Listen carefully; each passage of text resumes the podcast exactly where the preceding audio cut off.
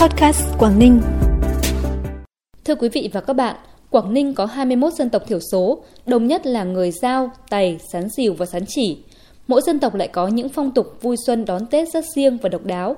Trong bản tin ngày hôm nay, xin mời quý vị và các bạn cùng tìm hiểu một số phong tục đầu xuân của các dân tộc thiểu số trên vùng đất địa đầu Đông Bắc Tổ quốc, Quảng Ninh. Người Tày Quảng Ninh có phong tục đón Tết, ít bị pha trộn với các dân tộc khác. Từ mùng 10 tháng Chạp, họ chọn gà nhốt riêng để ăn Tết. Ngày 25 tháng Chạp, các gia đình rửa lá rong chuẩn bị gói bánh trưng, bánh cốc mò. Người Tây gói bánh trưng rất to, nhân bánh có một con cá suối, một quả trứng và một miếng thịt ba chỉ.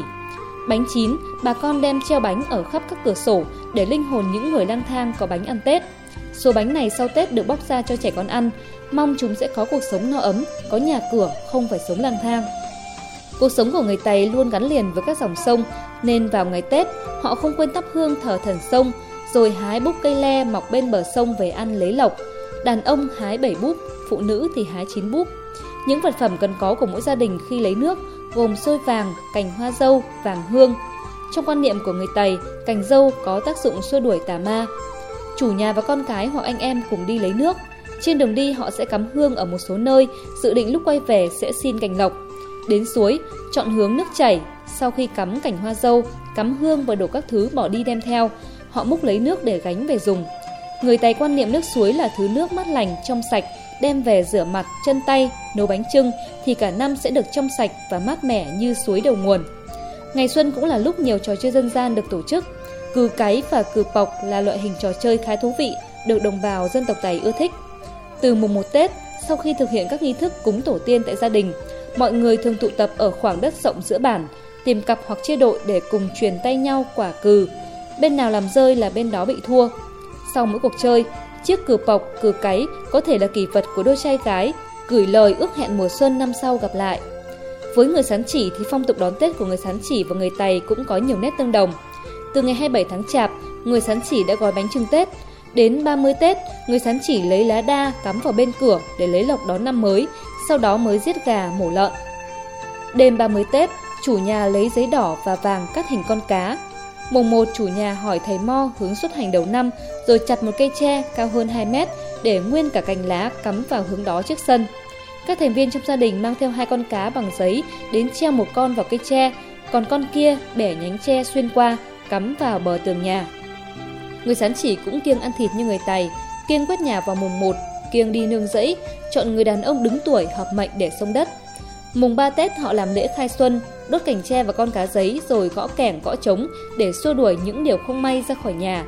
Họ khai xuân bằng tục lệ mời tất cả các nhà trong xóm tập trung giúp một nhà trồng ngô vào buổi sáng. Đầu buổi chiều chủ nhà mời tất cả mọi người bữa ăn đầu năm, múa hát cho đến khi mặt trời lặn. Sau mùng 6 Tết, người sán chỉ làm lễ hỷ phúc giống như người Tày nhưng không có nghi lễ kiểu như then.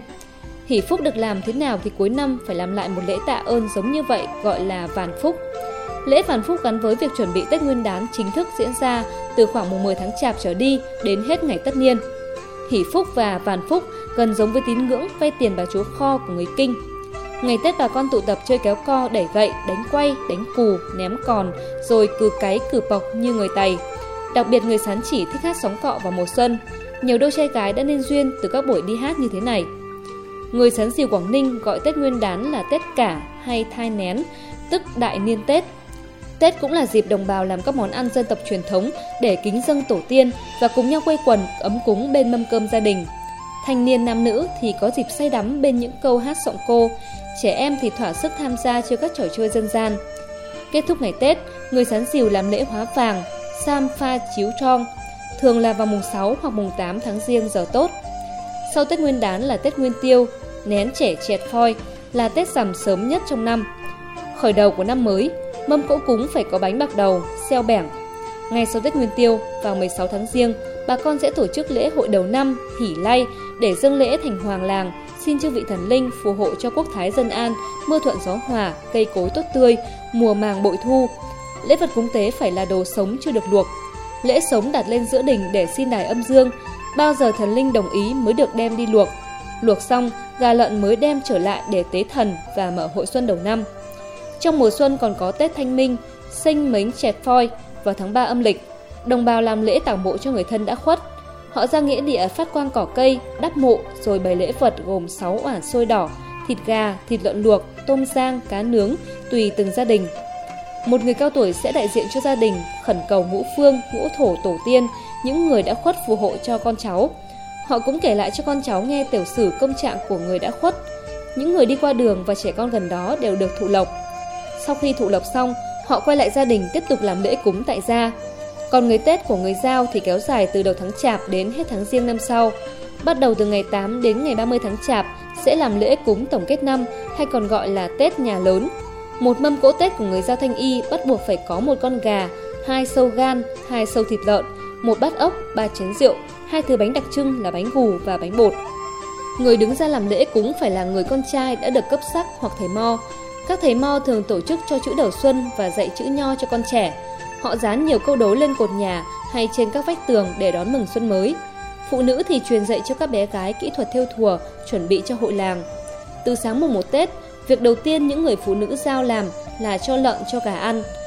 Đàn ông sẽ mang ba hạt giống đi trồng ở vườn, sau đó đến nhà thầy Mo để xin lộc cho gia đình, rồi mới đi chúc Tết ông bà, bố mẹ, họ hàng, bạn bè. Đầu xuân năm mới, các bản làng người Giao rộn ràng bởi hội thi dã bánh dày, làm bánh bột đường, bánh trưng, kéo co, đi cả kheo, ném còn, thi hát giao duyên của trai gái. Mỗi dân tộc ở Quảng Ninh có một phong tục đón Tết khác nhau, nhưng đều mong ước một năm mới bình an, hạnh phúc, cộng đồng no ấm, quốc thái dân an. Những phong tục đó thể hiện sự thống nhất trong đa dạng các sắc màu văn hóa, làm phong phú bản sắc văn hóa các dân tộc tỉnh Quảng Ninh.